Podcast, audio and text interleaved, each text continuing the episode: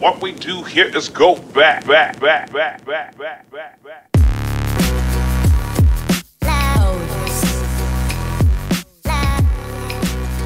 And welcome into episode 63 of the Two and a Half Marks podcast. My name is David Savin, and as always, I'm joined by my friend, singular, Angelo Inglisa, as we rewatch, relive, and remember a different wrestling pay per view every single week. And this week, it's just the two of us. It's me and Angelo. Jake is AWOL this week. Didn't actually get an explanation why No, he's we not didn't. able to record this week. He just said, "Hey guys, I can't record this week," and it's all right. Screw you too, buddy. I guess you got better stuff to do. As far as we know, he could be recording another wrestling podcast Yeah, right now. He could be cheating on us. He might be on the Something to Wrestle With podcast with Bruce Prichard right now, for all we know. God, what a turncoat! Fuck, they gave him mo- they gave him the money, and he just took it and run, and just left us hanging in the dust. He's, he's big timing us right now as we speak. We are currently getting big time. We need to go run interference on that podcast. bullshit. Yeah, I'm making a run in right now. But uh, it's just the two of us. And you know what? Big loss for him because we watched a show that's actually pretty good. I liked it almost all the way through. And this is, it's one of the first times I've ever said this about a WCW pay per view. We watched this week WCW Starrcade 1996, a show that's notable on a couple of fronts. It is our first, I, I want to say our first show. We've had a lot of WCW uh, like late period and a lot of like I think kind of early. Very early. But this is one of the only times we kind of got it in the sweet spot when WCW was actually really hot. The NWO angle had not played itself out yet. They were doing killer business. They were really, really on the up and up at this point. And they put together a pretty good show. It's the first Starrcade of the NWO era. And I have to say, we got some really good matches. I thought we had a couple of interesting angles on the show. We had some promos that made zero sense whatsoever. It was a nice big grab bag of some good wrestling, and I really honestly enjoyed myself. I mean, I had a little bit of a lull in the middle there, and we'll get to why I kind of lulled out. And this is something that because I am someone that is less ensconced in the wrestling world, uh, it was lost on me as a peasant. But this was a pretty fantastic pay per view from top to bottom. You have very interesting matches. Like I will say this: this is one of the few times we've had WCW where you look up and down the card and there isn't a obvious bad match. Like everything that you see on there has the potential to be interesting and good, and for the most part, it was. We got our first Roddy Piper actual wrestling match, like it was a real match. I think we've had some late stage Roddy where he's just kind of like washed and not really there in full. We got my uh, a Lex Luger match. Surprisingly, that was you know it was a good Lex Luger match, which is just like an average normal match. I will ride to death for 96 97 Luger. I will ride Okay, to good. I- death for him. I was ready to have to defend that take. I love this is my favorite period of Luger's career, a hundred percent. I'm almost certain it's this era that is why my dad is a big Luger guy. Yes, Luger freaking kicked ass in the mid '90s, uh, and uh, to to further that point, I want people to uh, look up uh, August fourth, nineteen ninety seven, Nitro.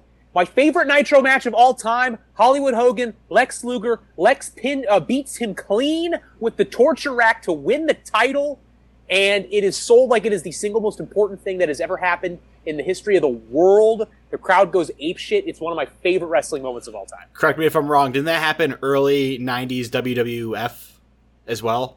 No, Lex never actually went over in 90s WWF. They were building him up really big throughout like 93, 94, and they never pulled the trigger on him. Ah, the Bra- Braun Strowman experience. Yeah, they really like it was post like Hogan was basically gone and they sort of picked Luger to kind of be the next Hogan or be that big white meat baby face that Vince wanted cuz like Hogan was out it was was basically out and like Warrior hadn't worked out. Vince wanted a big jacked dude to be the super baby face and Luger didn't really get over to the level that they wanted him to and then they just kind of tossed him. They were like we're not we're not doing this. Fuck you. Uh, very Uh, WWE, WWF of them. But he went back to WCW and he got over, baby, and it ruled. Uh, yeah. But I digress. I mean, we're we're gonna talk more about Lex later, We've got a Lex match against uh, the Giants later on in the show, which actually, I mean, that, that is the one match I feel like when you look at this card, you see Lex Luger versus the Giants, aka the Big Show, Paul White, and you're like, that's the match that probably is going to suck. And it, like, it doesn't suck that much. Yeah, you know? th- this was the Lex Luger and the Giant. Oh, that's the imposter. That's the imposter. But no, it, it was innocent, and there is uh, one imposter remaining. yeah. Um, so Cutting Edge is- Among Us reference. Yes. Yeah, about what? About a year or so after people stopped playing that game? Very good. I can't wait to see what Fortnite references you make tonight. uh, but it sounds like we're basically ready to, to jump into things. So, Angelo Inglisa, ready to remember some guys. Let's remember some guys. Let's remember some freaking guys already. So, it is December 29th, 1996. We are at the Nashville Municipal Auditorium in Nashville, Tennessee, Music City, USA. We've got a crowd of 9,030 listed in the arena. Uh, the first Starrcade in the NWO era, but as they say in the opening video package, Roddy Piper walks alone against the New World Order tonight in the main event where he takes on Hollywood Hulk Hogan. Uh, yeah, you know, it's like I said, it's the first Starrcade in the NWO era. Starrcade being the biggest uh, pay per view traditionally for WCW every year. And of course, that means they are headlining it with a non title match. Hollywood Hogan is the WCW champion, but the title is not on the line tonight. I mean, Starrcade's a great name, but I actually didn't mind this as much for it not being a non-title match, just because you have two guys who are quite literally bigger than the sport itself. And I think that when you have two guys on that level, because Roddy, super freaking over, Hollywood Hogan, biggest heel in the business at this point in time. So even without a title, it is still a huge freaking match and worthy of a main event. still, I kind of on principle am against the idea that you headline your uh, biggest pay per view, which again, uh, that's traditionally what Starrcade was supposed to be. That you headline it uh, by a not like I, you have to have the title on the line. What the fuck else are you saving it for? It's Starrcade, man. It's the big deal. It's the thing. You do the thing here. I I'm just against that on principle, personally. That's fine. I, th- I I think you're right, but also it, it would be more damning if it wasn't if it didn't feel as big as it already was. Yeah. They do it, and hey, you know, it's still a good show. So I guess I can't bitch that much, but whatever. We're here at Starrcade 96. We have got Tony Schiavone, Dusty Rhodes, and Bobby the Brain Heenan on the call, and at different times. For a couple matches, Mike Tenay jumps in, and we have one match, the uh, women's title match, Lee Marshall jumps in on the call. Uh, like we said, Hogan and Roddy in the main event, but we're starting off with something that is the complete opposite of this match. It is Ultimo Dragon versus Dean Malenko in a nine belt title unification match. Dean Malenko is the WCW Cruiserweight Champion, while uh, Ultimo Dragon, the Japanese legend, who's still going at it today, Wait, 25 what? years later, he's still wrestling regularly in Dragon Gate, the promotion that he founded. Ah, Um, he is still wrestling there. Um, and yeah, he's still going. At the time, he was the holder of a title that was called the J Crown, which was a thing that it was it was represented by eight different title belts that had all been unified into the J Crown. Um, and so the the eight he walks out with eight belts. His manager Sonny Ono's got a couple of them. The belts are all draped over him. Uh, the J Crown consisted of, and I have it written down here, oh boy. the IW the IWGP Junior Heavyweight Championship from New Japan Pro Wrestling, the NWA Junior Heavyweight Belt, the NWA Historic Welterweight Belt, the Great Britain Light Heavyweight Title, the WWA Light Heavyweight Title, the UWA Light Heavyweight Title, the WWF Light Heavyweight Title, which had been defended in Japan for that like period of time for like years, and the WAR International Junior Heavyweight Championship. So those are the eight belt, and they're and they just he individually has all these belts. Kenny Omega, like- e- eat your heart out. There is like a great, cool picture of Ultimo Dragon with like all those belts at once that I've always wanted to get on a T-shirt.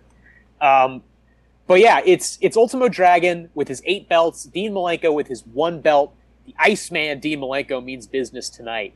Um, and this is a terrific, terrific match. It is pure technical wrestling from the beginning from two real masters of the craft.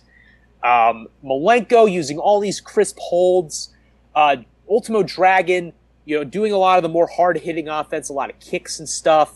He's on top for a lot of this match. He slams him on the floor.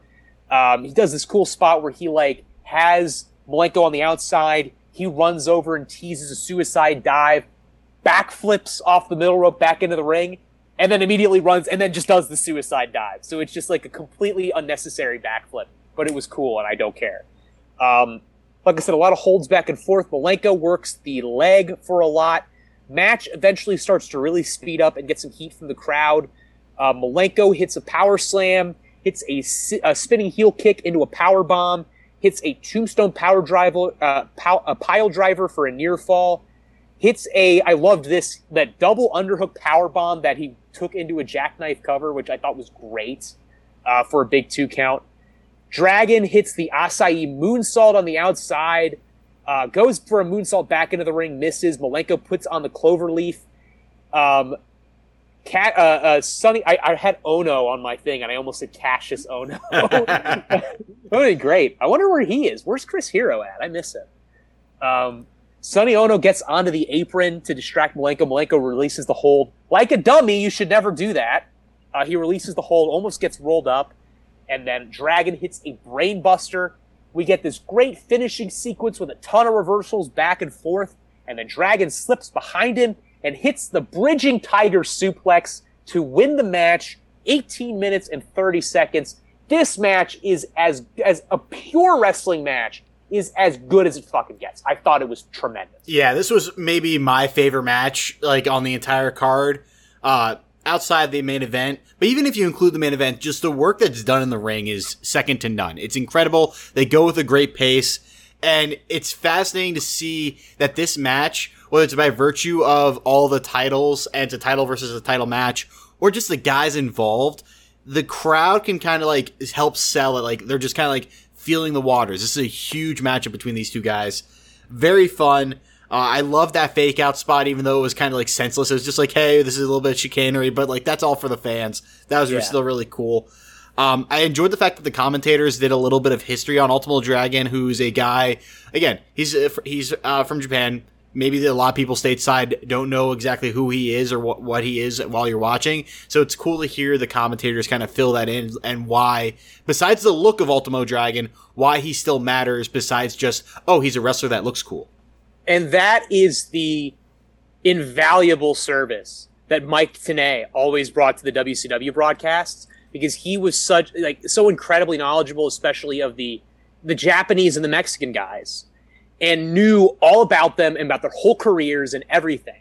And he had the ability to they, they you know whenever they had those cruiserweight matches, they they have him with the Jushin Liger Rey Mysterio match, and he does a great job in the Jushin Liger match, getting like telling the story of who Jushin Liger is and why you should care about him beyond the fact of him, like you know, because otherwise he's just gonna kind of be treated as like the foreign heel. You know Yeah. what I mean? Like actually tell the story of Jushin Liger and who he is, because the American fans are not gonna know who Jushin Liger is. Ninety nine percent of them, they've never watched him in Japan. Same thing with Ultimo Dragon. Um, tell the story of who they are and actually why they matter and why you should care about who he is and why he's here. And Tenay was so good at that, and that's why he was so important. Like he's he's great on this show. Excalibur kind of does that nowadays with the guys that they bring over in AEW. And I feel Yeah. like, Dave, we have discovered what you can do with your needless talent of being able to recall every single guy that has ever existed in any sport. That's what you can do. I could just be. I would love to just be Mike Tenay. Mike Tenay ruled. Mike Tenay is legitimately one of my favorite announcers of all time. No, he, he's great because he comes in very sp- uh, sp- uh, like spontaneously. He's not like overdone, And for the most part, like on commentary, it's just Schiavone and Dusty going back and forth, and it's perfect because you can tune them out kind of quickly. And then if the match is kind of slow, it's like, all right, I want to tune back into Dusty and Schiavone. What are they talking about? And you hear Dusty just going on in his drawl, and it's just something insane. Schiavone's laughing, and it's just, just perfect, perfect Yeah. on commentary. That That's- too, yeah. No, what were you saying? I, well, I was gonna go back into the match, so if you have something to say on that commentary team, go ahead. Yeah, I mean, I just I actually really loved that commentary team because it's like obviously you have Heenan.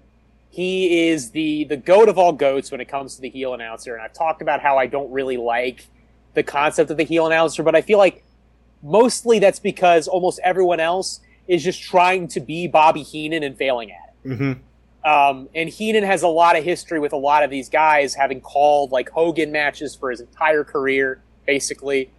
Um, so he's great. I love Schiavone, but Schiavone is the is the you know one of the voices of professional wrestling. Period. Tenay is great at what he does, and then the, the last guy is just it's Dusty Rhodes, and it's like, you know, I don't I, I don't understand what the fuck Dusty Rhodes is saying almost any of the time, but it's Dusty Rhodes, so it's fine. Absolutely. I- again, love Dusty, and we'll talk about him more. Uh, pour one out for Jacob Long here. Yes. But that tombstone just looked brutal. It was such a like good looking tombstone. I was a big fan of the cloverleaf and the roll up near fall. I was like, I was ready for the match end there, and it didn't. I'm like, oh, good, they got me there. I just wish the ref count wasn't fast at the end there. That's kind of like nitpicking it a little bit because I would like to see just a normal kind of clean count from the official, not like this kind of rushed one, which is what I think every ref on W uh, on this pay per view did. Is like whenever it was the final fall, they kind of hurried it. Yeah, I didn't really get that either. I I I, I noticed that as well. I mean, there was a lot of weird stuff going on with counts in the show, and a lot of it was intentional. I, I don't really know what the the deal is with that, but I noticed that as well. But this this is a specific match that has a special place in my heart, and because you know, and I wish Jake was here. I expect him to be here.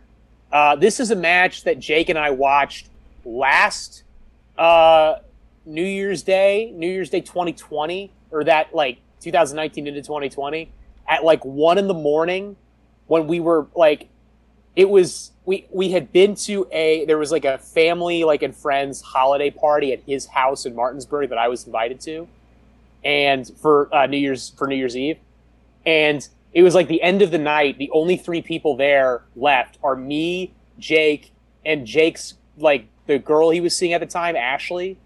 And you might think that I'm being the third wheel there, and I'm not. She actually was the third wheel because we were like, it's like one in the morning. I'm like trying to like wait long enough until I'm like sober enough to drive home.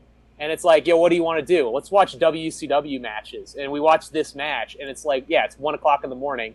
We watched the Ultimo Dragon Dean Malenko match, and we're just like, yeah, this match is just freaking blowing our minds, and it was awesome. Yeah, to be a fly on the wall in that room. Yeah. Uh, and, and so it's like me and him are losing our shit over this Ultimo Dragon match, and his girlfriend is just like sitting there, like, what the fuck is going on? And great. three months later, COVID nineteen happens and the world shuts down, and we're still dealing with that fallout today. So Yes. much fun. I would like to say it's it's not Ultimo Dragon's fault that that happened, though. I think we should we should we should uh, clarify. But yeah, love this match. I, I thought this match is like just as, as a pure wrestling match is as good as it freaking gets. Truly, truly is. So, uh, next up, we go straight into the next match. It is another title match involving a uh, imported Japanese star. It is a WCW Women's Title match. Uh, it's actually the inaugural WCW Women's Title is being uh, given out, and I feel like they don't push that enough. No, they did not. it's, the first time. It's not only that, like, not only that it's a title match, but it is like the inaugural title. They barely talk about it. It's really weird.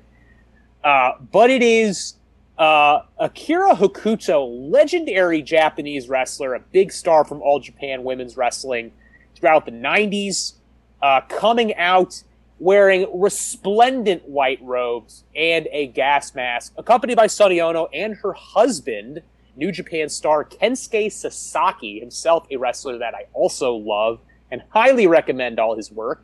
She is taking on Medusa, the former Alundra Blaze in WWF, who uh, jumped to WCW uh, earlier that year.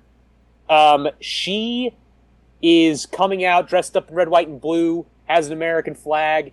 Um, so it's Akira Hokuto and Medusa. Um, Hokuto is really on top most of this match, throwing her around by the hair, works her over with a bunch of submissions. Uh, they have this one thing where she puts her in a leg lock and starts biting her foot, which was kind of weird. Um, hits her with a nice bridging Northern Lights. Medusa hits sort of an awkward float over DDT. Um, then Hokusa, uh, uh, Akira Hokuto reverses her into a bridging German suplex. Medusa comes off the ropes with another kind of awkward looking tornado DDT. Hits a power bomb for a near fall. Uh, hits a bridging German, and then Hokuto comes back with a superplex. Goes on top, goes up top for a top rope move, but Medusa drop kicks her out of the ring. And then with the referee turned around, Sonny Ono sneaks into the ring, hits Medusa with the American flag, and then uh, uh, Hokuto comes back in with a missile drop kick, and then hits one of my favorite moves in pro wrestling. My finishing move that I use, the Northern Lights bomb, for a pinfall, and she wins the match in seven minutes and six seconds. The inaugural WCW Women's Champion is Akira Hokuto. Now, Dave, this is the mid '90s, correct? Yes. I need. I, I also need to preface this that this is pure sarcasm and for farce. Uh, and we had Ono hit Medusa with a weapon. Is this the first and only time in the '90s where a man hitting a woman with some kind of item did not get a pop from the crowd? I think it is. I think it's the only time between like, you know, like in the '90s and you know till like 2007 where a man hit a woman and it didn't get over. I mean, it was supposed to be heel work, and it that's what it was. Uh, this kind of this match reminded me a lot of like early AEW women's wrestling, where they didn't really have a deep roster, and like like the people that they did have outside of like Shida and Nyla Rose are pretty green, and just the matches weren't always great. But like they still presented them as like big deals. Like this was presented just like a normal wrestling match. This was presented like Yeah. it would be today, and I think it mirrors today pretty well. Hokuto just looked like a million bucks walking out there. And and the ring gear too, she was billed as a superstar. Medusa with the USA gear also billed as a top top woman in this division. And like it felt like a big match. I wish they had played up the fact that it is the first women's title match uh, for the first championship a little bit more. But this was a very solid wrestling match. This was pretty fun. A lot of it looked pretty stiff. Uh, Schiavone was kind of all over the place with his calls. He was calling a bulldog a code red, uh, a little bit all over the map. But there's like a deep STF and a sharpshooter by Akira, and it just there's a scary superplex with the legs on the ropes. Like I did not like that when she went for the superplex Yeah. with the legs on the inside of the ropes. I'm like, this could just end all sorts of bad. But overall, like a pretty fun match. It told a good story, and you know, it, it, it has no right being this good this early, especially when you see what it become like what women's wrestling becomes in the late '90s, early 2000s. Yeah, I, I, I love watching Akira Hokuto wrestle, and like she's someone that I watch myself, and like, like when I want to like you know, like watch people to like kind of try and emulate them, she's someone that I watch. I just love watching her wrestle. She's great, and um, even even in this match, she's really good. There there are some kind of awkward spots. I think more from Medusa than from her uh, by this point, I think she was Akira Hokuto was like a little past her prime. She had had some some serious injuries like earlier on in the early '90s. Though she was one of the greatest women's wrestlers of all time, um, and I always like I, I really like seeing uh, Sasaki with her. I got her husband in real life.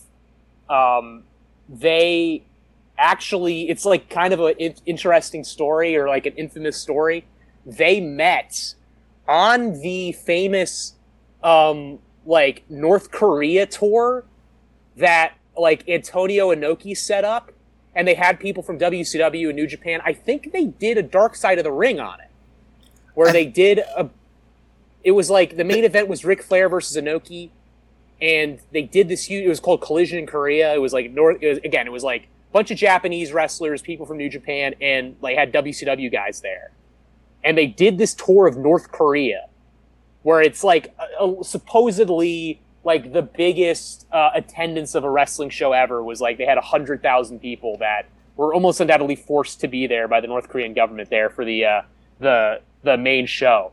But Akira Hokuto and Kensuke Sasaki met on that trip in North Korea. Supposedly, like fell in love at first sight, and then like that night that they first met, had sex that was so loud that they woke up like every single wrestler in the hotel. I'm not. That is a story. Yeah, they just completely fell for each other instantly, and they're still together today. So it's a great love story that starts in North Korea. Fun fact: This is also not the first time we've had uh, Kensuke Sasaki on the pod. Yeah, he's made one or two appearances. He had he was in a, a WCW show that we did, right? No, he was not. was he not? You were in attendance for this show. He was on the supercard. Sasaki? No, he wasn't. That's why I got on my spreadsheet. When was Kensuke Sasaki at the G1? I would have lost my shit if I He saw him. might, he G1 might have just been a manager, but I'm pretty sure that that's what my spreadsheet I says. don't remember him being there. I I genuinely do not remember Kensuke Sasaki being there, my dude. I don't think he was there. I will double I, check. I don't think he was there. I think that you. Uh, I think that you. You. I I know. oh, okay. No, fact, you're though, right. I, I'm. He has was- been on because we did. He did a tag match with Scott Norton that we watched. I assumed it was the super card because I was like doing a quick look. Now that I've taken the time to slow down and actually look, it was the mat. It was the one right after the super card. Eh, So Yes. that's where my confusion was. So there you go. it was Slamboree '93. Yes, and I'm pretty sure it was a tag match with Scott Norton, right? I I would have to look up Slamboree '93 to know that. But I'm, that I'm sounds doing right. it. I'm doing it right freaking now. This is the content people want to hear. No, he actually tagged with Dustin Rhodes. Right, Uh, right, right, right. Tagged with Dustin against Rick Rude and Paul Orndorff. Rest in peace. Uh, yeah. All right then. I barely remember that. I thought it was Scott Norton. Never mind. But yeah, uh, Akira Hokuto with her uh, husband Kensuke Sasaki in tow wins the title. So next up, we have okay, Angela. I, I know you watched this too. What the fuck was Rowdy Roddy Piper talking about during this promo? Uh, you know, I wish I could tell you, but he had a certain gravitas about him. He had this just aura surrounding him, so it didn't matter what he was saying. You were feeling it regardless. I don't know. It's Rowdy Roddy Piper. I think his gimmick at this point is that he's kind of insane. that was the thing about Rowdy Roddy Piper was his delivery was so intense and like so self-assured that like he would cut a promo and like you would think like yeah he cut a really good promo and then you would like actually think about it and you're like wait did he say what the fuck was he talking about Like, like you have the instinct that it was a good promo but like I don't know what he was talking about I could not like. I was gonna like go into like a fake example of it, and I don't think I could. I could not sound at nearly like a third or a fourth or a tenth as convincing as Rowdy Roddy Piper cutting this promo of nonsense. Like you just just jumble some words together and throw it into like a Google thing that will say words for you, and it's kind of like that, except like with emotion. Yeah, I, I from what I gathered of this promo he was doing with Mean Gene, he was kind of talking about how like Hogan is really big and uh, he himself is smaller and he's gonna be the uh, the the underdog. That's what I gathered, kind of, but also it goes on for like ten minutes, and I don't know what he's talking about. And he starts talking about yarmulkes at one point for some reason. I I just don't get. it. Then he Yeah, walks gotta- off. Then he walks off with a fake limp. Yeah, like he's about to walk away, and Mean Gene says, "Actually, hey, wait, I, I gotta ask you, how's uh, how's the hip doing?" And then Roddy like looks back at the camera and then hops away on one foot, and that's the end of the set. It just made no fucking sense at all. I was here for it. I, I, yeah, I guess. I don't know. Next up, here's another match that I, I wrote it down in all caps. Jushin Thunder Liger versus Rey Mysterio Jr. Like, how on earth is that going to miss? This is guess what? surely fantasy booking. And ladies and gentlemen, guess what? It does not miss, in my opinion. I really liked this match. I mean, I, I, I could only imagine, like, if you were one of the like tape trading nerds in 1996, the kind of people who like actually watched, like, you know, obviously now because of the internet we can watch whatever the fuck we want. But back in the 90s, if you lived in America, you had to do some some legwork to be able to watch wrestling from Japan and from Mexico. And I can only imagine if you were one of those nerds how hyped you were to see Jushin Thunder Liger versus Rey Mysterio, a first time matchup in 1996. And it is pitting two of the greatest and most revolutionary high flyers of that time. And what we get is maybe considering their stature as two of the greatest and most revolutionary high flyers of all time, you think you're going to get a big high flying flippy match. And that's not what you get. But what we do get is something that I like just as much. It is a, a match where Jushin Liger, who is always a small wrestler, actually functions as like the bruising power wrestler against the much smaller Rey Mysterio. And it is it is not a role that you almost ever saw Jushin Liger in his whole career. But it was one that he, I thought, did very well, and they told a very good story. Um, for a lot of this match, again, it's Liger functioning as the stronger, bigger power guy. Again, standing next to Rey Mysterio, Liger, who is like probably five six, and like 190 pounds, looks huge compared to young Rey Mysterio. Um, and he beats his ass for a lot of this match. Uh, hits him with a bunch of suplexes, wears him down, power bombs him, suplexes him on the floor, power bombs him on the floor tilt-a-whirl backbreakers him, puts him in his surfboard uh, hold that he used to do for years. Rey comes back, hits a bunch of flying moves, standing moonsault, split legged moonsault, springboard drop kick. He puts him in the camel clutch for a little while. He, you know, this is how he's going to win is by being Rey Mysterio and flipping and flopping and flying all around the ring. And then I love the timing on the spot. He tries to springboard back in the ring, but Liger times him with a drop kick out of midair, kills him, takes back over. Uh, Rey gets worn down for a while longer, comes back, hits a uh, monkey flip into a spin kick, a hurricanrana out of the corner, hits the Asai moonsault to the outside off the top rope. That got a big reaction from the crowd. A guillotine leg drop back into the ring goes for a second springboard move, misses. Liger hits a diving headbutt for a near fall.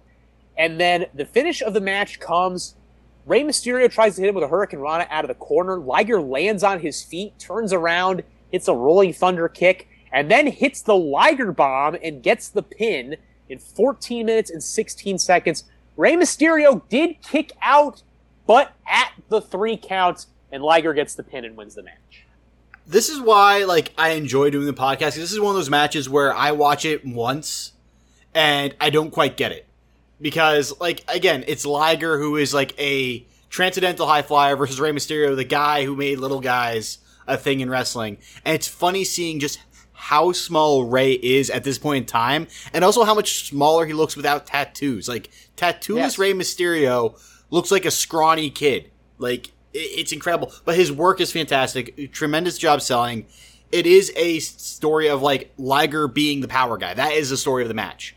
And for someone that was expecting more flippy stuff, it can be a little bit uh, earth shattering or like it catches you off guard. You're like, okay, this is not exactly what I imagined a Liger Rey Mysterio match to be. But it's also a testament to Liger that as someone that is almost always working as a smaller guy he's able to work the big guy role so well. Yes. which he which which he does do. I will admit that. Was I looking for more flips? Yes. Well, I acknowledge that they did do a good job of making Liger look like this big beefy dude who's gonna just throw Rey Mysterio all around the ring. Yeah, they did that pretty darn well. Uh, Rey sells a great job. The biggest thing for me in this match isn't actually any of the wrestling. It's that Liger had a brain tumor and it was yeah. removed. he had a yeah. That's that's one of the things that they're talking about. I mean, we're talking about Mike Tenay and how he's you know giving the history of these uh, wrestlers and why you should care about them, even if you know you don't know who they are. And yeah, he does tell the story that he had a brain tumor just a couple months before and had like had to have surgery for for this brain tumor, and you know basically kept wrestling through it the whole time. That's just I don't nuts. think he really took any time off that year for the tumor. Like I think he was basically wrestling the whole way through. insane. But a- again, if you go into this match expecting flippy stuff, you will be disappointed. But just appreciate it for what it is. And it's Liger working a style that he does not work against Rey Mysterio, who again is just fantastic in the ring. There are some shades of like that Psicosis Rey Mysterio match we saw at uh, One Night Stand 05, where Psicosis like kind of looked hurt and therefore had to wrestle power. Liger didn't look hurt. Liger was like very still, very still lively in this match. It Yeah. just wasn't high flying.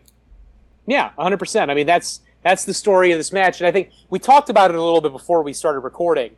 How you said you didn't love this match and I I said I think it was because it suffered from the uh, you know, like you had different expectations for what it was going to be. You saw Jushin Liger 96 taking on Rey Mysterio and you think, "Oh, like it's going to be a flippy match." And you go in expecting that and it's not what you get. And I understand that, but like I really enjoyed watching this match because, yeah, Jushin Liger wrestling as the power guy, I think it makes a lot of sense because, you know, why if, if you're a guy who always has to wrestle as the smaller guy, why would you not revel in the opportunity to beat the shit out of a smaller guy and just bully him and slam him around because you can actually do it, you know? I now Like- realize the entirety of our friendship. That's mean, dude. but yeah, but like it, I think it makes a lot of sense, and and to see Liger wrestle a style that he almost never got to wrestle and do it so well, I you just got to appreciate how great he was, Absolutely. and he was great. I thought I I did really really enjoy this match. So yeah, we start off with three straight matches, all of which I thought were good um, all featuring uh, Japanese stars getting brought in. And then we have another match that is between two really, really good workers. It is Chris Benoit taking on Jeff Jarrett. Uh, we are, it's interesting enough. Uh, we, we talk about Jeff Jarrett maybe not being over. Jeff Jarrett was wrestling as a babyface in his hometown, and Chris Benoit was more over than he was. Good. That's not only me uh, noting that. It's the ring gear, man. That gear is just awful. it's a stupid stra- like it's a stupid alien spaceman gear that like he was wearing during this time. That just makes no sense. I guess if you want to think of it as like strings on a guitar, maybe that's what he's going for. But it I- just looks awful. that may be what he was going for.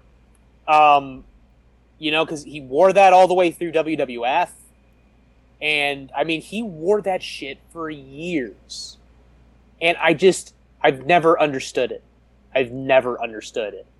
It's the, it's quite possibly the worst ring gear ever And in it- the history of wrestling. And there's not even like branding on it. There's like no like Jeff Jarrett or like there's no slogan that he says or logo. There's nothing on those pants. It's just silver. yeah. Like it's real jobber energy. it does not help that he looks completely ridiculous. But it's Benoit and Jarrett. Two again, we, we like to rib on Jeff Jarrett, but the one thing you can't deny about Jarrett always was a good worker. This is a good match. It's a very well worked match. Uh, Benoit, who comes out with a woman, his wife Nancy. Uh, he is working heel in this match. You know, does a bunch of little stuff. He slaps him in the face and hides behind the ref, that kind of stuff. Uh, you know, he's got Nancy Benoit at his side. She's helping him out, uh, getting involved, helping him take advantage. You know, as you know, Kevin Sullivan booked his own divorce, baby. Um, Jeff Jarrett uh, goes, or he goes for a superplex. Jarrett pushes him off. They do this one spot that I thought was kind of you know creative little uh, interference spot where um, so Jarrett pushes him off the rope on a superplex, and he tries to like Benoit's kind of up against the ropes on his knees. Jarrett runs over, tries to boot him in the head, and woman kind uh, Nancy kind of grabs Benoit's head and sort of moves it out of the way of the kick, and Jarrett ends up kicking the rope and like hurting his foot, and then that lets Benoit get on top again. I actually liked that spot. I thought that was kind of creative. You don't really see that specific one very often. Um, And then Benoit takes over, really able to stay one step ahead of him throughout this match. You get a long chin lock spot. Jarrett comes back, hits a big drop kick, hits an overhead belly to belly. Finish of this match comes with some fuckery to it. Uh, so Benoit at the time was a member of the Four Horsemen. But, you know, there's kind of some dissension. There's some hints that the other horsemen, not all of them are really on board with him. Um, some of them don't think he's really horseman worthy. And some of them uh, actually think that Jeff Jarrett might be more horseman worthy. This was like an ongoing story. So, uh, Arn Anderson comes out, horseman member, and walks past Benoit, kind of snubs him, and walks over to Jarrett's corner. Meanwhile, while everyone's turned around, uh, Konnan and Bill DeMott, Hugh Morris, come out and basically try to kidnap Nancy Benoit. Um, and she kicks DeMott in the balls, and there's all this hullabaloo. While all this is going on, Arn Anderson DDTs Jeff Jarrett on the outside. And Kevin Sullivan runs in, gets in the ring, and breaks a wooden chair over Benoit's head. Um, and as this happens, Benoit's dead now. Uh, Arn grabs Jarrett and rolls him back into the ring, and Jarrett kind of rolls on top of Benoit and gets the pin in 13 minutes and 48 seconds. Jarrett wins the match, and then afterwards, uh, Steve McMichael, who's also a Horseman member, and uh, his wife Deborah come out, cut a promo. Mongo and Deborah shit talk Benoit. The audio is like mixed very poorly, so it's tough to hear everything they're saying. But they're basically saying uh, Benoit sucks. Uh, his wife is a, a loose woman, and uh, Jeff Jarrett, though, that guy's horseman material. It's just all, you know, it's all falling apart for Benoit and the horseman right about now. Yeah, the end, like, so this match, I, it's kind of like, it's good work, but hard to get into, and I think it's just a sim. I'm just to call it Jeff Jarrett disease, where, where the work is good, you can watch the match and you see the work is good, but for whatever reason, just doesn't hit the right notes. Uh, yeah, I agree with that. I agree with that. And, and like, I, I, it, it sucks for Jeff Jarrett, but that's just what what it is at this point. And that's kind of that's the whole thing of his career. Say this for Jeff Jarrett, he will always be remembered for that. He might not be remembered for being great. He might not be remembered for being bad, but he's always going to be remembered as a guy that could work, just didn't. A guy that could work that didn't work. Yeah, there are better. There are there are worse things to be remembered as than a guy who didn't get over but could work. Because at least you could work. You know mm-hmm. what I mean? like, it's better than being a guy who didn't get over and couldn't work. And believe me, there's plenty of them. I'm one of them. uh, but like the end of the match was just really too much going on. Like I thought the cameras did a poor job of keeping track of everything. I got lost several times trying to understand what the heck is going on. Uh, I did enjoy the spot where like yeah, uh, Benoit got hit with a chair, and then Jarrett got hit with a DDT, and you're not really sure who won the match when the ref counts three. And ultimately, they raise Jarrett's hands. I'm like, okay, that was kind of cool. I enjoy the I, I enjoy those finishes where both guys are just spent and you don't know who actually has the cover on who. I I will always like those. But yeah, it's just like you know, it's a good wrestling match. It's probably a good match to like turn on and learn something from. Yeah. But in terms of investment, there's not much. Yeah, it's a perfectly well worked match up until the up until the finish. It's just a you know really just solid wrestling match and then you get some fuckery at the end. I, I, I you know, I am kind of a, a purist a little bit. You know, I don't like too much interference. I don't like four people making run-ins at the same time. Uh, gets a little confusing. And then obviously you get the finish. But I mean, they're they're doing this this storyline with, you know, is is Benoit going to lose his spot? Not everyone wants him there. Other people want Jarrett that's what they're trying to further that story so you get what they're doing. But it just gets, you know, at a certain point, it gets a little bit much. It's kind of like, why were Konnan and Hugh Morris there trying to kidnap Nancy Benoit? I don't really know. It should be just enough to continue the story. It shouldn't detract from the match. Like, even the promos at the end there, like, if you want to do the promos afterwards, after the match ends clean, and saying, "Hey, see, Jeff Jarrett beat Benoit clean." Or if you want to have like a, kind of like chicken shit finish, you could do that too and say, "Hey, Jarrett beat Benoit." That's how you would continue it out. You don't need to do everything at once. You have to like tease it out. You have to do one thing at a time. You can't just blow your load as soon as you have this idea. You have to like Yeah. tease it out. Yeah, there was definitely a load being blown here, a little bit too much. Um, and yeah, it's just like you know, I I know the story that they're doing with Jarrett and Benoit. Like, I get it. I understand what's going on there, and that's interesting enough. You know, especially with a with a faction as storied as the Horsemen. But then when you get the Konnan and Hugh Morris stuff, then it, you start to lose me because it's like, okay, well, why are they there? Like, can you tell me what's going on? I don't know. especially Hugh Morris like- and Co- uh, Konnan, because like they don't have any look like they're on the same stable or even in the same faction or like anything. They they look like they're from different promotions with like yeah. Hugh is like green and yellow kind of like expressive stuff and like Konnan street clothes. Like, why are they working together?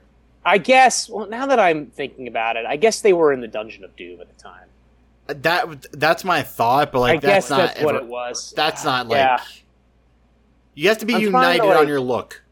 I'm trying to like dig into my mind about '96 WC. I get. Right, Kevin Sullivan was there. I guess. The, I guess the Dungeon of Doom still existed at the time. I kind of like assume that the Dungeon of Doom stopped existing after the NWO because it's like, why would you give a shit about the Dungeon of Doom at this point? Uh, but I guess they still existed, and they were feuding with Benoit because Benoit stole Sullivan's wife. So I guess that was it. But they don't really put that over at all. You know what I mean? They don't like really like, you know, at some point like you, don't need the the announcers to tell you everything, but like you just like kind of fill it in a little bit for me here. Eh, not a huge fan of that. Also, not a huge fan of. I've got uh, Dynamite in the background right now. Watching the uh, FTR versus Seidel and uh, Dante Martin match, and so far it's really good. Not a huge fan of these guys at ringside have a huge big baller brand flag that they are waving around. And I Fantastic. don't know where they got that. And also, I didn't know big baller brands still exist. It doesn't. I'm almost 100% certain it doesn't. Are you sure? I think like, Like- I think the trademark they still own the trademark but the company itself does not exist. It's something else now because of the uh the fraud that was done by like the family friend. I'm almost certain that's a storyline. It does sound something straight out of wrestling, so we're not completely off topic. No, I'm I'm on the Big Baller Brand website, and you can buy stuff. Huh? I didn't, I thought I was ex- I thought it was uh extinct, or at least under Yeah. different management. No, I, I think they must have relaunched it or something. You can buy Big Baller Big Baller Brand merch. I want to see, and uh, of course their shit's way too fuck. Seventy dollars for a Big Baller Brand hoodie? Come the fuck on! yeah, no, they, they were expensive even before too. But, But I don't I don't see a flag on here, so I don't know where they got this flag. I'm sure you could get that custom made and just say like, "Hey, I'm getting custom made. It's not gonna be made for profit, whatever." Uh, still, LaVar is made for wrestling, and like, we could use another LaVar sighting. I wouldn't mind They it. have they have an item on this website that is called LaVar's bucket hat. It's a bucket hat with the Big Baller Brand logo, but it is specifically called LaVar's bucket hat. It's a hundred dollar bucket hat. Get the fuck out of here! that man was made. That man was made to run a wrestling promotion. T- a tell- hundred dollar bucket hats? that man was made to run a wrestling promotion. You can't tell me otherwise. Fuck you. Well, I mean the uh, the Ball Brothers appearance on Raw that one time is one of the most entertaining things to happen in WWE programming. because of what Years, LaMelo said. not not for the reason that anyone would want it to be. You know, but That is like an unforgettable moment. I just remembered it. That's uh thank you for that. Yeah. so next up, uh, we have a tag team title match, and it is our first appearance, I believe, of the NWO on this show. And the latter half of this show is going to be basically all NWO related content. And this is our first NWO match. It is the Outsiders, Scott Hall and Kevin Nash, defending the tag team titles against the Faces of Fear, Meng and the Barbarian. accompanied by their manager, the mouth of the South, Jimmy Hart. And this is a match where, you know, so there's four guys in this match. Two of them are Scott Hall and Kevin Nash, who are huge stars, Hall of Fame type guys who were pushed big and really over. And the guy who comes off looking strongest in this match is Meng. Meng gets so much. Meng kicks everyone's ass in this match. And honestly, I was fucking here for it because Meng rules. Uh, he is just being big and bad and beats everybody up. Uh, Scott Hall at early on in this match, I, I one of my favorite like kayfabe stories in wrestling is that Samoans have heads made out of steel. Um, Scott Hall hits him with a top rope bulldog in this match early on and spikes Meng's head into the mat. And Meng just gets pissed off and no sells it completely because you can't go after the head when you're fighting a Samoan. And Meng comes out and just beats the shit out of him. Um, Nash gets in there with a barbarian, two big guys, a big pop for Nash, big pop for this face off. Nash was very over. Um, Meng keeps getting offense he uh, they do a double headbutt on Nash and Nash goes down. Um, I actually, you know, I like 90% of this match is offense is punches and kicks, but I actually think it tells a good story and I really like it. Uh, I, am way more invested in this match than I expected to be. Uh, Meng spikes Hall with a pile driver and Barbarian then hits him with a power bomb. Scott Hall gets the shit beaten out of him in this match. Um, the finish of this match comes though with some interference because it's the NWO.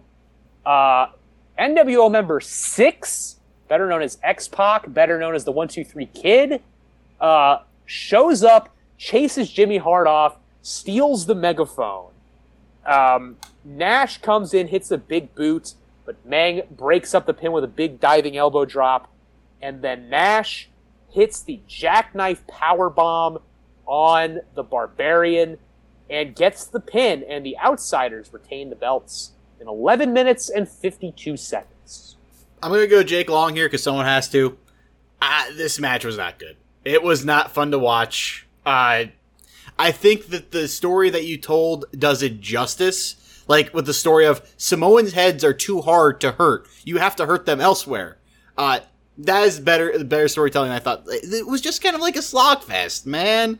It like they're in the corners, they're doing the corner stuff. It's just a lot of corner offense, beat each other. I'm not like in teams corners, so you're getting tag team moves that are looking cool. It's just like in the other corners where they just kind of like punch, punch, punch, rotate, punch, punch, punch, rotate. I just I wasn't in it. It wasn't that great. Uh, there's a spot where it's a very long nerve hold on Scott Hall that just seems to go on forever, and I, I think that if you just watch this match, understand that it's big dudes. That's the match. It's big dudes. You you could be like, okay, yeah, it's it's it's okay. It's it's a big dude match, which is it's always cool. Like Kevin Nash, like I'll say this: this is one of the few times where I see Kevin Nash. I'm like, oh, that's why people pay to see him because the guy looks massive, huge. But I, yes. I, I I didn't think it was a good match. Massive and charismatic and over. Yes.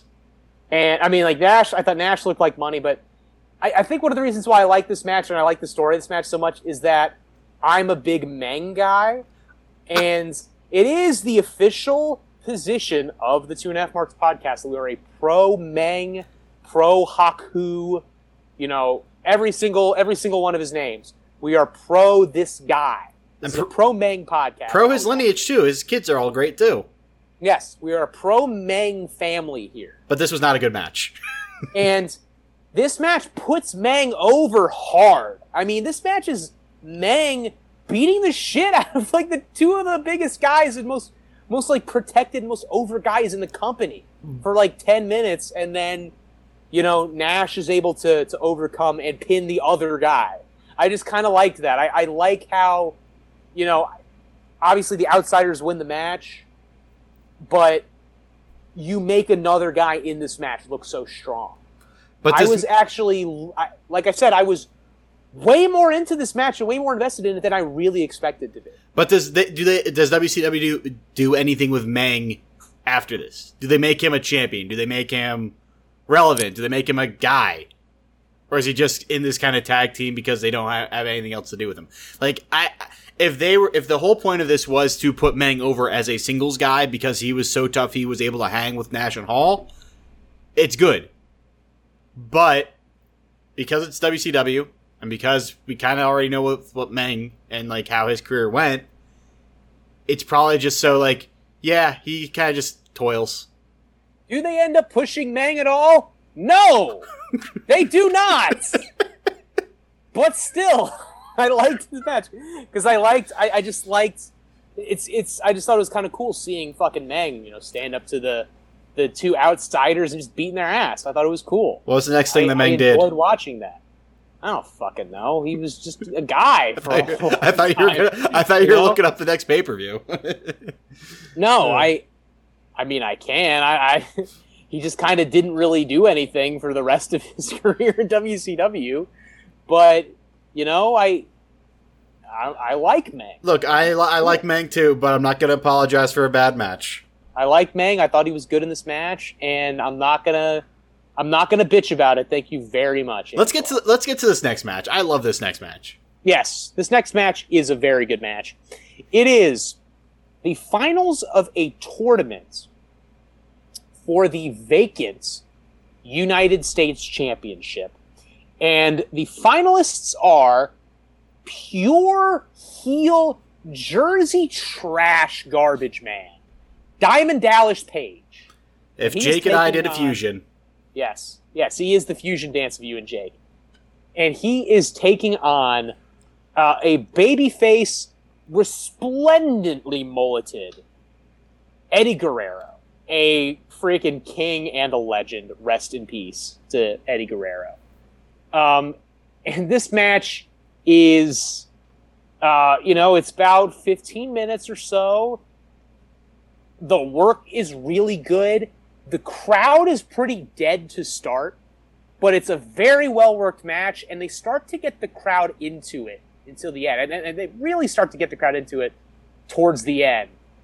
Uh, and then we get kind of a, a fucky finish that kills the crowd back off. But, you know, it's it's a testament to those two guys that they were able to have a match where, you know, the crowd starts dead and they heat them up. I, I it's a testament to those two guys. It's a very good match. Uh, Eddie has the upper hand, technically working as the babyface early on. Um, then, uh, you know, Eddie hits a plunge. Is that Rosario Dawson on AEW right now? What the fuck? who's that?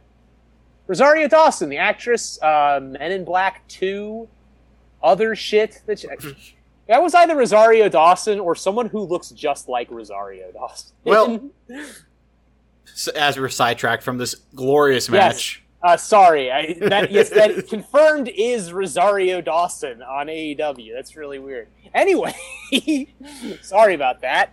Um, yeah, so it's uh, DDP and Eddie. Eddie has the upper hand technically early in the match, hits a plancha to the outside. Uh, DDP catches him into a flapjack on the top rope, kind of checks his chin, and that gives him the chance to get the heat. Takes over for a while, hits a pile driver, hits a swinging neck breaker for a near fall. Eddie gets a really fiery comeback where he bumps him with a European uppercut, punches him in the face a bunch of times, goes for the frog splash, misses. Um, he does this one cool spot where he like backflips off the top rope and then catches DDP out of midair with an atomic drop and then turns the atomic drop into a small package for a near fall. I thought that was awesome. Um, reverses the diamond cutter into a backslide pin for a two count. DDP catches him with a bin, big spinning power bomb. They have these near falls going. The crowd is really heating up. And then uh, Scott Hall and Kevin Nash come out. And uh, the two outsiders, they had been trying to recruit DDP into the NWO in recent weeks. And it looks at, at first, the announcers are speculating that they are going to help DDP. But then Scott Hall turns around and hits DDP with the razor's edge. Eddie hits the frog splash, and Eddie wins the title and wins the match 15 minutes and 20 seconds. But afterwards, the NWO, they're not actually there to really help Eddie because they give a shit about Eddie. They try to go three on one and beat up Eddie. Eddie is fighting against uh, Hall, Nash, and Six. and actually fights them off for a while and is like, you know, hitting them with a bunch of moves and looking great and winning the fight. Then eventually the numbers catch up to him and he gets his ass beat by the NWO and left laying in the ring. He also wins the title, but they don't actually have the belt on hand. They say that the Giant, who's in this next match, who was the champion, uh, still has the belt, physically has the belt. Yeah, they stole it. Uh, the in-ring chemistry of these two guys is just bonkers. It's so Great. good. They they sell each other's moves perfectly. I- I mean, Eddie's gold, uh, just gorgeous locks. Like Eddie's hair, Eddie's look is just on point precisely, as opposed to the Jersey trash DDP. That said, DDP does have some of that wily, crazy kind of like energy Edge brings nowadays, where he's just like that veteran that knows every trick in the book, and he does that role perfectly.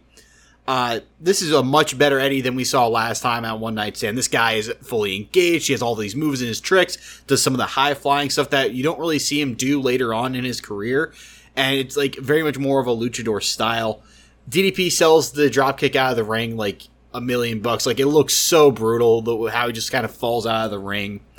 Uh, then uh, the back and forth tremendous throughout the entire match. Like you did a great job describing the match. I don't need to go into all those moves, but like the back and forth between these two, fantastic. The splat on Eddie missing the frog splash, just absolutely brutal looking. The super atomic drop, which I'm almost certain we've seen on the selling atomic drops GIF Twitter.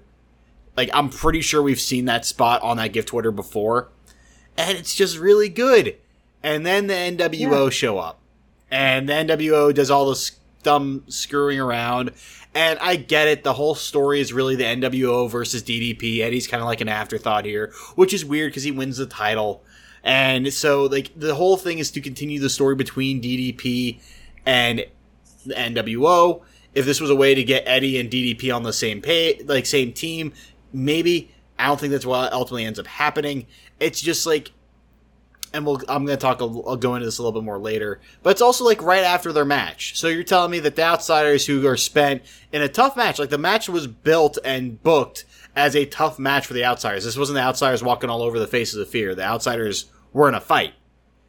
And so after they got done a fight, the very next match after 15 minutes they're going to come and run out and lay the boots to people. And yeah, Eddie looks good fighting them off for a little bit, but really? That's what we're going to do? I don't know.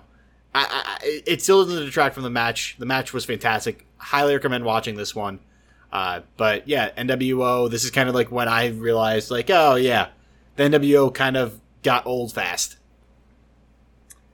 Yeah, but they they weren't they weren't you know they weren't old yet. The end of 1996, and they wouldn't get old for a little while longer. I mean, they were still still winning. They were still kind of like you know still over. People still liked them. People were still invested. Shit, you hadn't even really gotten into the Sting storyline yet.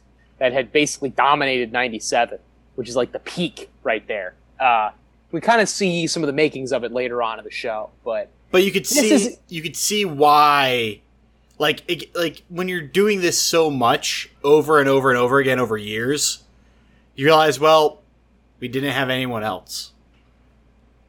Yeah, I mean, you can't do it too much. Um, and I think you see the makings of, you know, some of the stuff that WCW did too much and went to the well with too many times um, to make it an issue, to make things kind of an issue moving forward. Because when you do it, you know, you do fucky finishes and, you know, uh, interference and ref bumps and all that. Then you get what the Bullet Club is in New Japan now. And it's Mhm. just like, yeah, I'm just going to kind of tune out when they're in there because I know what's going to happen. And the last Uh, half of this entire pay per view involves the NWO. It is all like even this match, which has no NWO member in it, involves NWO, and it's just frustrating because like, okay, cool, now we're spending two hours on one faction. Yeah. But it was basically, for all intents and purposes, at this time, WCW was the NWO show. Everything was about like like it was really kind of an existential threat to WCW. It was uh, you know, it was it was you know, NWO was trying to conquer the promotion. You know, WCW is fighting for its life against these invaders. And They're trying to recruit everybody. You know, they're trying to recruit and steal people away from WCW. And so that's why they're involved here, is because that's what they were trying to do with DDP. And they DDP succeeded. Said no. So he said, fuck you. Uh, so that's what you get. I mean, it's like, that's just what, you know, when they did the invasion angle on that kind of scale, it sort of necessitated like almost everything is kind of about the NWO now. And like I kind of get it. It doesn't mean it's like super fun to watch 25 years later, but I kind of get it. They were doing business at this time, so like obviously it was working for them. So wait, let me get this straight. Their primary colors are black and white. Yes. They're coming in trying to take over as outsiders, and they're hurting people that go against them. Yes. So retribution. Yes. I have always said I knew where you were going with this. I knew exactly where you were going with, from the beginning. Uh, yeah, Hogan is T-Bar, uh, Nash is Mace, and uh, Hall is the other one, Slapjack. Slapjack. right? Yeah, Hall. Scott Hall is Slapjack, 100. percent Been saying this for years. He's a Slapjack type. Um, yeah. So next up, I actually skipped over this. Uh, we had a DiBiase, uh, as the Ted DiBiase and Hulk Hogan promo before this. Um, so it's Hogan and DiBiase cutting this heel promo for the NWO. Uh, Vincent, the former Virgil, and Miss Elizabeth were there as well. This is just such a great shit-eating heel promo about how much Roddy. It basically just dials down to uh, Roddy Piper is a bitch. He's afraid of me. And also, I'm a heel now, and I hate children. That's what this promo was, and it's. I go watch this promo. I just love it. It's just pure shit-eating heel stuff from Hollywood Hogan. He is so freaking good at this. So damn good at like being just again being detestable. Like you walk, he walked into the room. Even just like how he has his like the five o'clock shadow, and then his bleach blonde Fu Manchu. It's just like I want to punch you in the face. Yeah, it's it's really just like, yeah. I feel like like the Young Bucks are doing that thing now, where it's like they're trying to look escalatingly stupid to get heat.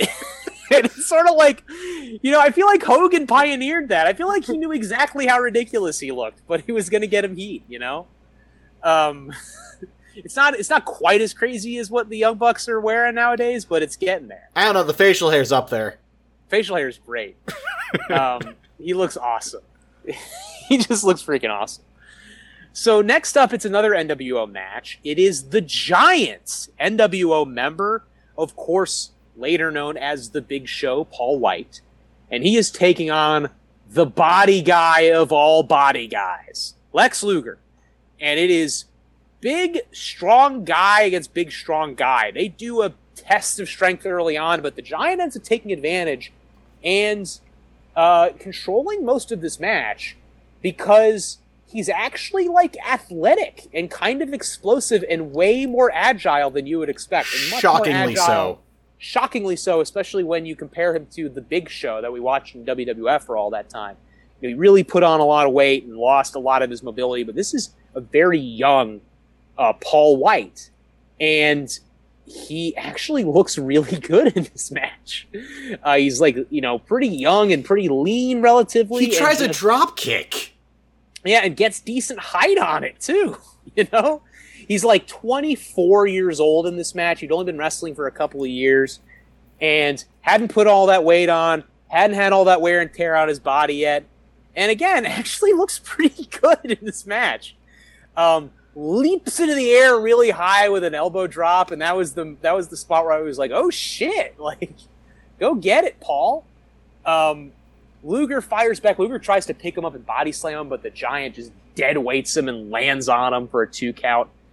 Um, giant runs into the corner at him. Luger ducks out of the way and uh, is able to get a little bit of offense and then eats the big boot. As we said, this is the spot where he goes up for the drop kick, gets decent height on it, but misses. Luger comes back. He gets his big comeback, hits a bunch of clotheslines in a row, hits a neck breaker, gets a big reaction for finally bumping the giant and taking him off his feet. Then we get the fucky finish uh, because they're contractually obligated to have a fucky finish in an NWO match. We get a ref bump, Luger finally body slams him. Nick Patrick, who was the crooked NWO referee, he sneaks into the ring as Luger is about to get him up in the torture rack. And Patrick walks by and cheekily kind of kicks his leg out. And, uh, you know, Luger ends up dropping the giant. It's at this moment that Sting appears. And now Sting was Sting had kind of relatively recently started showing up as the Crow character. Um, and he, you know, was kind of keeping an eye on um, the NWO and all this stuff. He was, uh, you know, he did not uh, wrestle for a really long time at WCW. He had debuted as like the Crow Sting, um, but it was kind of like a question: Is he with the NWO? Is he with WCW? What's he gonna do? Um, and he comes out and he talks to Luger. He talks to uh, uh, the Big Show. Uh, he like leaves his bat in the ring, and as the two guys fight over the bat, Luger hits the giant with a low blow, hits the giant with a bat a few times, and then the referee counts uh, and then gets the pin and the referee counts three, and Luger wins the match in 13 minutes and 23 seconds. And this is billed as a huge deal. This is billed as the first loss for the NWO period in in a real match. And this is a great moment of good commentary kind of putting over the story. Afterwards, the giant they're, they're starting to kind of trying to lay the groundwork a little bit for a giant babyface turn and it's sort of you know the Giants standing there in the ring, in the ring looking a little bit disappointed, and the commentary is pointing out that you know when the Giant needed them, they didn't send Hall and Nash, they sent Nick Patrick and they sent Syxx, who also kind of interfered and uh, you know attacked Luger during the end of that match. I, I did miss that part, but um, Syxx and they sent the two kind of big jabronis of the group instead of like you know, Hall and Nash when the Giant needed help. And that kind of tells you how important that they feel the Giant is. Yeah. Uh, again, this is a match that has no right being as good as it is with the parties involved. Because when you see Lex Luger defeats the Giant, you're like, oh, this is going to be a slog. This is going to take five years to watch, and it's going to be miserable. But no, like both guys, and, and you mentioned with Big Show, the Giant, uh, the guy can move and so can Luger at this point. Uh, Luger's doing a pretty good job selling too. Like it's not, they're not stiff yet. I think that's the best thing about both these guys that they're not stiff yet. Now come back in four years and you do this match, is bad. Uh, but like again, this was a pretty solid match. Luger just looks insane, one percent body fat, if that. Although he kind of looks like a buff founding father with his hair back and a ponytail. Like you could see him at like the signing of the uh, Declaration of Independence. Uh, but it's actually like not bad. They sell the match pretty well. Again, you have the NWO chicanery, the giant bench pressing Luger onto the ref. I thought was a really kind of cool spot to uh, invite the chaos, even if the chaos itself was kind of like convoluted. And then Sting's role. I think that Sting, with the role that he was playing at this point, as more as a spectator as opposed to anyone that has any true alliances, just going to both guys, whispering something to them, and just putting the bat in the middle and seeing who comes out on top I think that's an interesting kind of role, and it kind of works with what the character was doing. But again, fantastic match, and with Lex le- like putting the hurt to the NWO, giving them their first defeat, surely Lex Luger is going to be a thorn in the side of NWO for years to come. Well, kind of was for a while, to be honest with you. Um, you know, I, I, mentioned him beating Hogan for the title in '97, the new year, the next year. He was. When did he join like, NWO though? I thought he joined. Uh, was it '98? He was in. Was he in like the NW one of the shitty NWO things? factions? Factions like he, the NWO Black and White. Yeah, he he was involved with NWO then. No, he was in the Wolf Pack. He was in the Wolf Pack which was the good guys. NWO Wolfpack were baby faces. But weren't they okay? they were cool. Yes, they were, the Wolfpack were cool. Um, that was like uh, kind of Hall and Nash turned babyface, basically. yeah. Um, and they feuded with Hogan. Um, and yeah, like the NWO Wolfpack were baby faces, and I think like It's it's still funny though. Was Luger was in the Wolfpack. It's still tremendously was- funny.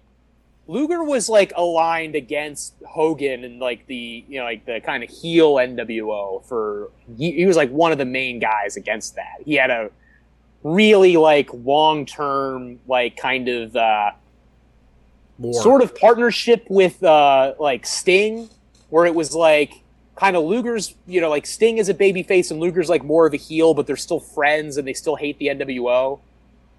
Uh, yeah. So he like he was he was legitimately a thorn in the side of the NWO for a long time. Fair enough. I'm wrong, but it, it again f- funny to go from like this to oh now we have matches where it's NWO versus NWO and which NWO do you want to win? Uh, Yes. but no, again, this match has no right being as good as it is, and even though it's like you know a fair match, it's better than anything we I think we've seen from either of these guys in a while. Yeah, the big attraction when you watch this match is seeing young Big Show, young Paul White, Leave his and feet. yeah, leave his feet and be agile and be mobile and like actually do stuff and like just surprising you with how athletic he was because obviously he's huge. Although later in the show when they show him next to Nash and Hogan and Hall, he doesn't look that huge because all those guys are also enormous. but I mean, for a guy who's that big, I mean, actually, you know, you can see why they they jumped on him and they pushed him very very early. He's that big Yes. and he moves better than any of the other three. Yeah, he's he. Yeah, I mean, he's moving around big uh, better in this in this show than Kevin Nash was. That's for sure.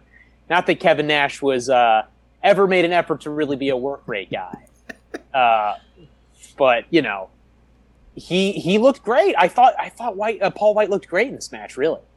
Um, and it's shocking because I I have always been a very you know publicly on this show an anti Big Show guy, but he was great in this match. I really enjoyed him. All right, last thing before we move to the main event. Better match, Sheamus Big Show or Giant Luger? I'd probably say Sheamus Big Show, just because by that point, uh, Big Show, even though he's not as mobile as he used to be, um, is just a much more experienced wrestler and is just much more experienced putting together a match um, and, and kind of just executing a match than he is here. He's still very, very young here and doesn't have a whole lot of experience. Impresses you with what he can do, but I feel like as a wrestling match, as a story told from beginning to end, that Sheamus match is better. I think that's the right answer. Yes, I know it's the right answer. Thank you. So we will go to the main event. It is Michael Buffer in the house because it is a uh, WCW pay per view main event, and he says it's the match of the decade. And yes, it is if it's the 1980s, but it's 1996.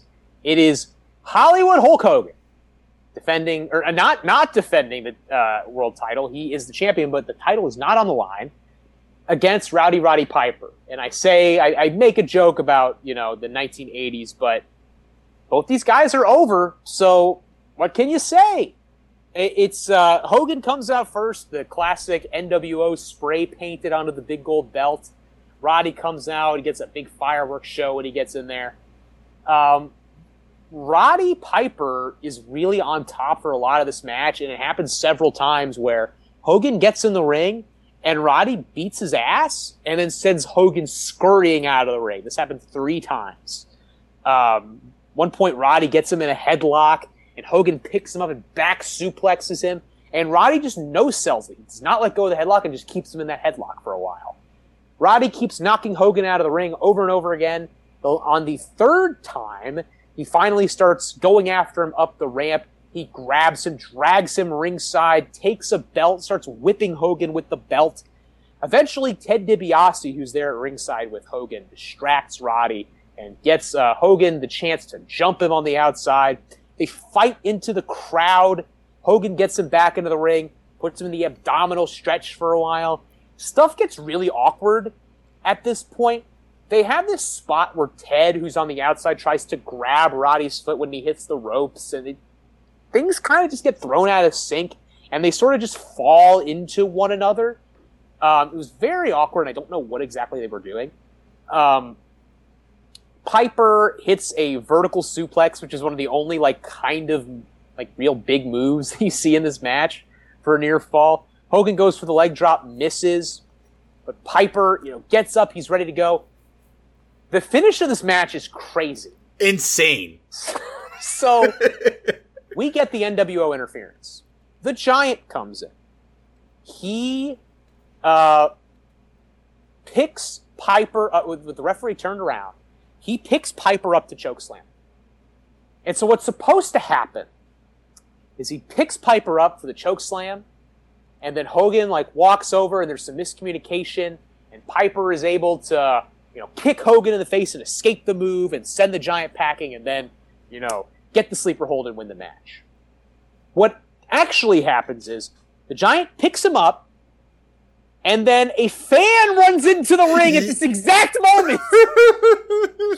a fan runs into the ring, so they now have to like Hulk Hogan and the referee have to deal with this fucking jerk off who has decided at the at like the the climax moment of the main event of the show, I'm gonna run into the ring. And they they stomp this guy out and they fucking throw him out.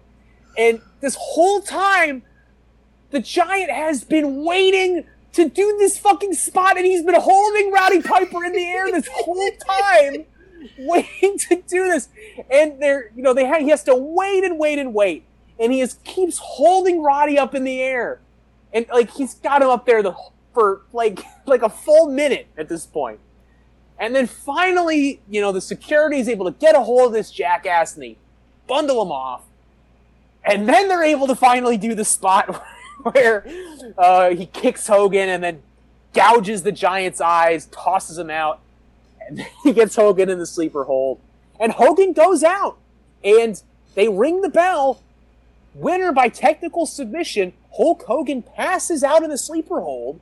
And Rowdy Roddy Piper has beaten the champ clean in the middle of the freaking ring in 15 minutes and 36 seconds. Uh, Rowdy Roddy Piper is the winner. Afterwards, uh, Hall and Nash try to beat up uh, Piper.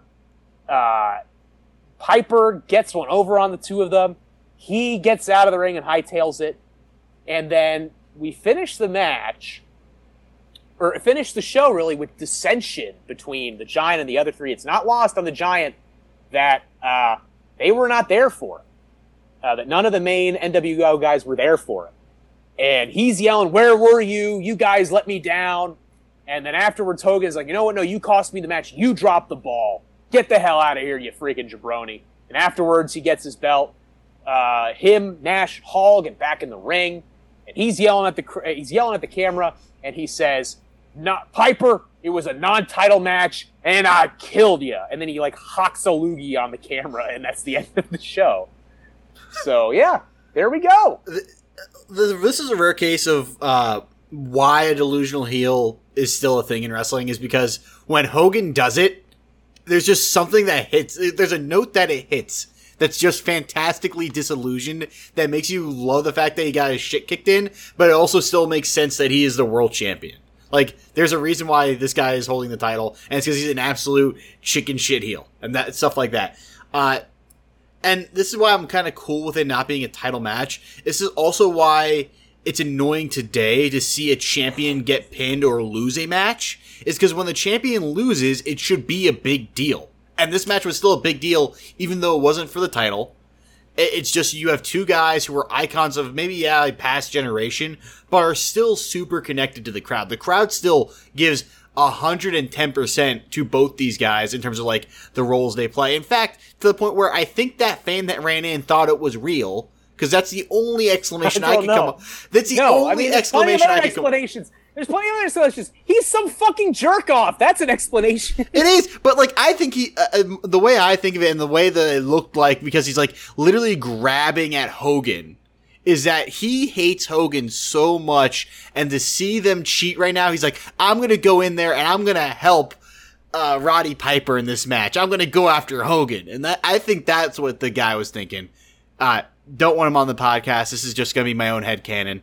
Uh, but like the match itself was fantastic. It was just two larger than life icons going head to head. They built it up as a guy that Hogan has never beaten. Hogan has never beaten Roddy Piper, and Roddy's in his head.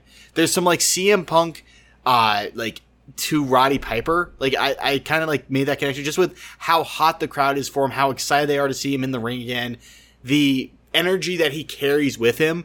I, it, there's just something about the energy that was very Punk returning in 2021 like. Uh, obviously, not a lot of big moves here. It's like you said, the suplex is kind of like the only thing here. But the story that gets told is just super fantastic. That even with the interference, it makes sense, and it's still very good and very rewarding.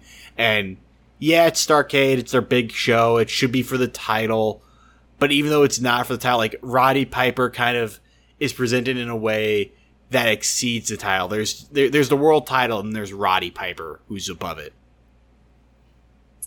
I don't know. I, I don't know if I would say that necessarily. I mean, I, I just, you know, we already talked about this leading into it. I, I just, when you're talking about a Starrcade, I mean, can you imagine at a WrestleMania the WWE champion is in a match and he's not defending the title? Uh, didn't they technically do that with Cena and Rock, although neither of them had the title? Neither of them were the champions. I mean, I'm, I'm saying like the WWE champion is in a match, but he's not defending. Okay, uh, then Like, no, but like- that's a match. Because Cena Rock was an attraction in and of itself. It was the dream match. It was the once in a lifetime match, right? Like that's that is something that people viewed as being bigger than a WWE title match. But the WWE champion, who I believe was CM Punk at the time, CM Punk had just got his ass beat by Hook on AEW. um, that's Hook right there. Um, he, uh, you know, like still was there defending the title. You know what I mean? Yeah, but I think in that case where you have another guy that has the title and two other guys that are larger than life, at this point, it probably again if you want to do the Hogan Piper match without the title, then I, you probably put the title on Nash. But the problem is that Hogan's the leader of the NWO. Hogan, he needs the belt to be the leader. He needs the belt to be above them. So, I, I think in that aspect, like you couldn't not have Hogan be the champion and also have him have this match be as big even without the title. I know that's kind of like a real long like stretch to kind of get to, but it's kind of like how the NWO was presented. It was Hogan and his cronies.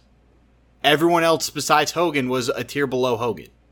And if Hogan wasn't the champion and it was anyone else, it's not nearly as big a deal. So by having him be the champion, even though it's a non-title match, it still makes this match just an insane level of sports entertainment. You know, the match is fine. It's good, I guess. I don't know. I mean, this is Roddy. I, I, I just kind of have issue getting like into Roddy at this point in '96. He's older. He had not really done much wrestling the previous five or so years. There's not much wrestling was- period in the match. Yeah, I mean, he was over. It's one of those things where, like, he's over enough, and Hogan is over enough that they don't necessarily have to do a whole lot. But, like, Piper had really barely wrestled the previous, I don't know, more than five years, seven or eight years. When did he start really being in movies? Late 80s? He kind of left. Like, he would show up and, and wrestle. I think, like, maybe 88 was when he kind of stopped being a full time wrestler. So he hadn't really wrestled much. Um, again, his promo early in earlier in the show was so just like incredibly confusing that it kind of cooled me off him a little A, bit. a thousand percent emotion, zero percent sense. Yeah, and I was just like, you know, like I guess I understand it as the main event because Hogan was bigger than anybody at this time. But it's not a title match, which I feel like it should be. And it just makes me wish that like they hadn't really developed Sting to that point where like it made sense for him to be challenging the NWO at that point they hadn't really built up Luger to that point where he like it would make sense necessarily for him to challenge Hogan. And it's like you're kind of at this point where you're lacking a big baby face right now to go up against the NWO. So you bring back Roddy because you know he's going to be over because everyone has nostalgic feelings towards him and he was a big star. But it just doesn't make for a great match and you know you're not going to get anything more out of it than probably just one match. Agreed, and that's also why I think they didn't put the title on the line. I think this was a case of WCW giving the fans a win. Of like, Yeah. hey, you want to see Roddy win? We don't want Roddy to be the world champion because that's how you get events like Goldberg in 2020 being a world champion, which doesn't work out. And this was still a way to like have a match be important and still give, send the fans home happy. Uh, yes. also, with the ref too, the ref sells a real surprise on the third arm drop. Like the ref looks surprised that when he drops the arm, he's like, "Oh, the match is over. Ring the bell." Yes. Yes, in fact. Uh, and I did like that because, like, I think probably most of the fans didn't expect Roddy to beat Hogan. Mhm. You know, Roddy and Hogan battle, I mean, that was a big feud for years in the WWF. I mean, you know, and especially in like the mid 80s, you talk about 85. I mean, they they main evented the first WrestleMania against one another in that tag match. It was Roddy and Orndorff versus Hogan and Mr. T. That was a huge feud, and Hogan, as the big baby face, always ended up beating Roddy. You also never see the three arm drop finish really ever. No, very rare. Very rare. That was always the one where you would do it.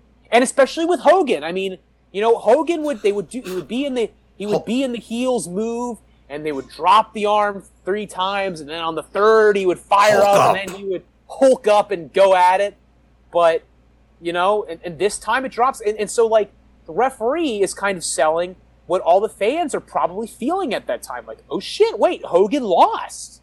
Hogan got put to sleep in the sleeper hole by Roddy Piper. So like while I don't feel like the match is really that good or that entertaining, like the finish is pretty pretty interesting and I can understand why like why it was over to the level it was, even though it wasn't personally my thing that I wanted to really watch, you know what I mean? This is a clear moment of sports entertainment as opposed to wrestling. Yes. So hey, it could have been worse. Could have been worse. Could have been worse. could have been worse. And you know, we've watched a lot of WCW and we've seen a lot worse than pretty much everything on the show. I mean, you know, almost everything that we have here is you know, there's there's good stuff in it. There's nothing like- egregiously bad. Yeah, there's that's the thing. There's nothing egregiously bad on the show, which is a big compliment because almost every wrestling show that has ever existed, you can find something egregiously bad on it. But not really this one. It's pretty good. I mean, it really I'll, is. I'll tell you what. It's all out. Actually, no. All out 2021 had uh, QT Marshall and Paul White. yes, that match sucked. I mean, I, you know, I, I, you have to say it. I did not really like that match. That was the one thing. But that was that was they they knew that was the piss break match. They had knew to do it. everyone because they put that between MJF and Jericho and, and the main event. So it's like, okay, you know, we've just gone on this incredible emotional journey for like two and a half hours, and we know everyone's gonna lose their fucking shit. Uh, everything that's gonna happen in the main event. So let's put this match right here, and you can all go to the bathroom and get another beer and just kind of decompress for a second. We shall release you from your shackles. yes. Like we It- will release the fa- we'll release the people from the shackles of the podcast with Yes. Uh, speaking of, let's go to our two and a half marks. Angelo. All right, half mark. I have to do it for Jake. It's going to Dusty because whenever Dusty's on a show, he has to get marks. And I loved, I loved Dusty just ranting and raving this whole He's show. fantastic. like even like even if this wasn't the obligatory Dusty marks, like the guy is tremendous on commentary because you can tune him out pretty easily because he's not like shouting his head off and just enjoy what the match is. And if there's ever a lull, you tune back in to hear what Dusty's saying with Schiavone, and it's just fantastic because Dusty's on some tangent that maybe doesn't have anything to do with the match, but it's just Dustyisms, and they're always Yeah. fun to listen to Dustyisms. Like Dusty and Roddy are both not making sense. But I enjoy Dusty not making sense way more than Roddy because Dusty's not like the focus screaming at me through the camera. You know what I mean? Like he is in the background, like you said, you can kind of tune him out and then just like, hey, I want to hear what Dusty has to say, and just speaking speaking some complete nonsense. But like, it's fun to listen to because it's fucking Dusty. Like he's the most entertaining man who ever lived. Tremendous storyteller. Uh, negative half mark is the same guys running in multiple times on a night. So we have the outsiders in match five. They interfere with the next match, DDP and Guerrero, and then they come back out at the main event. You have the Giant who faces Luger and then comes out during the main event right after his match that he lost. Like, d- make it make sense, please. Like, these guys should be wounded animals. They shouldn't really. They should be licking their wounds. They should be in the back. Like, if you want to have Nash and Hall come out for the main event after not appearing after their match, fine. But they've already appeared once. Like, what are you doing here? This is just stupid. It's pathetic, honestly and it just doesn't work. If you're gonna do that too, and this again, it's kind of like the same issue I had with the Shield when they debuted. Like I remember kind of still being a mark watching the Shield. I'm like, these guys just constantly interfere with matches, and it's annoying. Like interfere once, and then that's it. Or if you want to interfere in multiple matches, okay, we're gonna have Nash come out this time. Next match, okay, now we're gonna send Hall. Oh, this match we're gonna send out six. Like te- again, tease it out. You have all these guys. You don't need all the numbers all the time. One guy's enough. We've seen that in wrestling before. You don't need everybody all the time. So same the multiple same guys running out multiple times for interference. Negative mark. And then my two marks. It's going to the DDP Eddie match, man. Like even with the finish being interference, the chemistry those two guys have is just fantastic. They're playing to the crowd perfectly. They're playing their roles perfectly. Uh, even though the match ends with like chicanery, like Eddie doesn't see it. And so Eddie's just seeing DDP on the ground, like, okay, cool, I'm still gonna hit him with a frog splash. I'm not gonna just go in there for the cover. I'm gonna hit him with my move and get the win. Like, it's just such a good match. And I honestly, it went 15 minutes. It could have gone 20. It could have gone 25. I was engaged the entire time. Again, just two fantastic workers in the ring, and you just have to really appreciate it when you see two guys on that level, and they just delivered on a note that is rarely hit. Absolutely. This period of Eddie, like 95, 96, to me, I believe was his peak as an in ring performer. He was just so great. It is every way. He was so great. So I'm going to give my half mark to the Giants, not for uh, you know what he did in his match, although I was impressed in his match by what he was able to do. Uh, for the Roddy Piper match, holding Roddy up that long. I mean, you know, if you're doing a chokeslam like that, obviously, like Roddy is posting on him. Roddy is like giving him a jump and posting on him and like helping him out. But at the end of the day, he's still holding a full grown man up there for like five times longer than he was supposed to because they had to wait to get this asshole out of the ring. And I respect, I mean, listen, it's a nice, nice show of strength from the Giant because Roddy was not a small man. So good on you, dude. You made it work. Congrats. I'm going to give a negative one mark to most Roddy Piper promos. Past like 80. Yeah, um, I mean, like, really after his like first retirement and then when he like went off to do movies, like all of his promos, not all of them were as bad as this one, but they're all kind of like man screams at camera and you don't know what it's what why he's yelling. Old man screams at cloud. They're almost all like that. And I like Ronnie is considered one of the great promos of all time, and honestly, rightfully so. Especially if you listen to his stuff in the '80s and, and before, like you know, in Portland and all that stuff, he was like a legendary promo. But like, he certainly had a lot of those ones that just made no goddamn sense, and it's like buddy, I, I want to be there with you. Just give me something to work with here. And so that's going to bring my two marks to uh, my favorite move, the Northern Lights Bomb. I love seeing Hokuto pull that one off. Uh, Ridge Holland is doing it now. It's a great move. It looks devastating, but it's also really safe because the way you tuck the guy's head and you sit out. uh, you're the one taking the brunt of the move. Like you're just kind of landing and taking a bump. It's uh, it's great. I think it's really cool, and I just I I got excited seeing it because no one did it better than Akira Hokuto. So that will wrap up our coverage of WCW Starrcade 1996. So that will bring us to our last order of business. I'm going to hit the randomizer and see what we're going to be watching next week. Hopefully, uh, Jake will be here, freaking dickhead, skipping out on us this week. Uh, as I pull this up, what do you want to see, Ange? I haven't asked for a few weeks. I'm just kind of in the mood for it, but I'm in the mood for anything also really good. Let's get a pandemic pay per view. Why not? Why not? Let's just let's just do it. You're not gonna get that. We're going back to WCW, babies and gentlemen, and we're fast forwarding a couple years to when it was bad again. no. We are good, but this is actually going to be kind of cool. We're going to be watching WCW Road Wild 1999 live from the Sturgis Motorcycle Rally Oh. in Sturgis, South Dakota.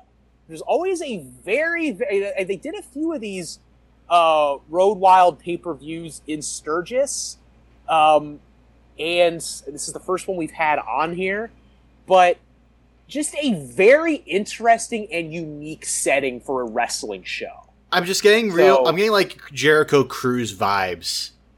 Yeah, like a much, much, much trashier Jericho Cruise. Yeah, I- I'm looking at. Um, although I'm looking at the. Like a uh, Jericho Cruise with hepatitis C.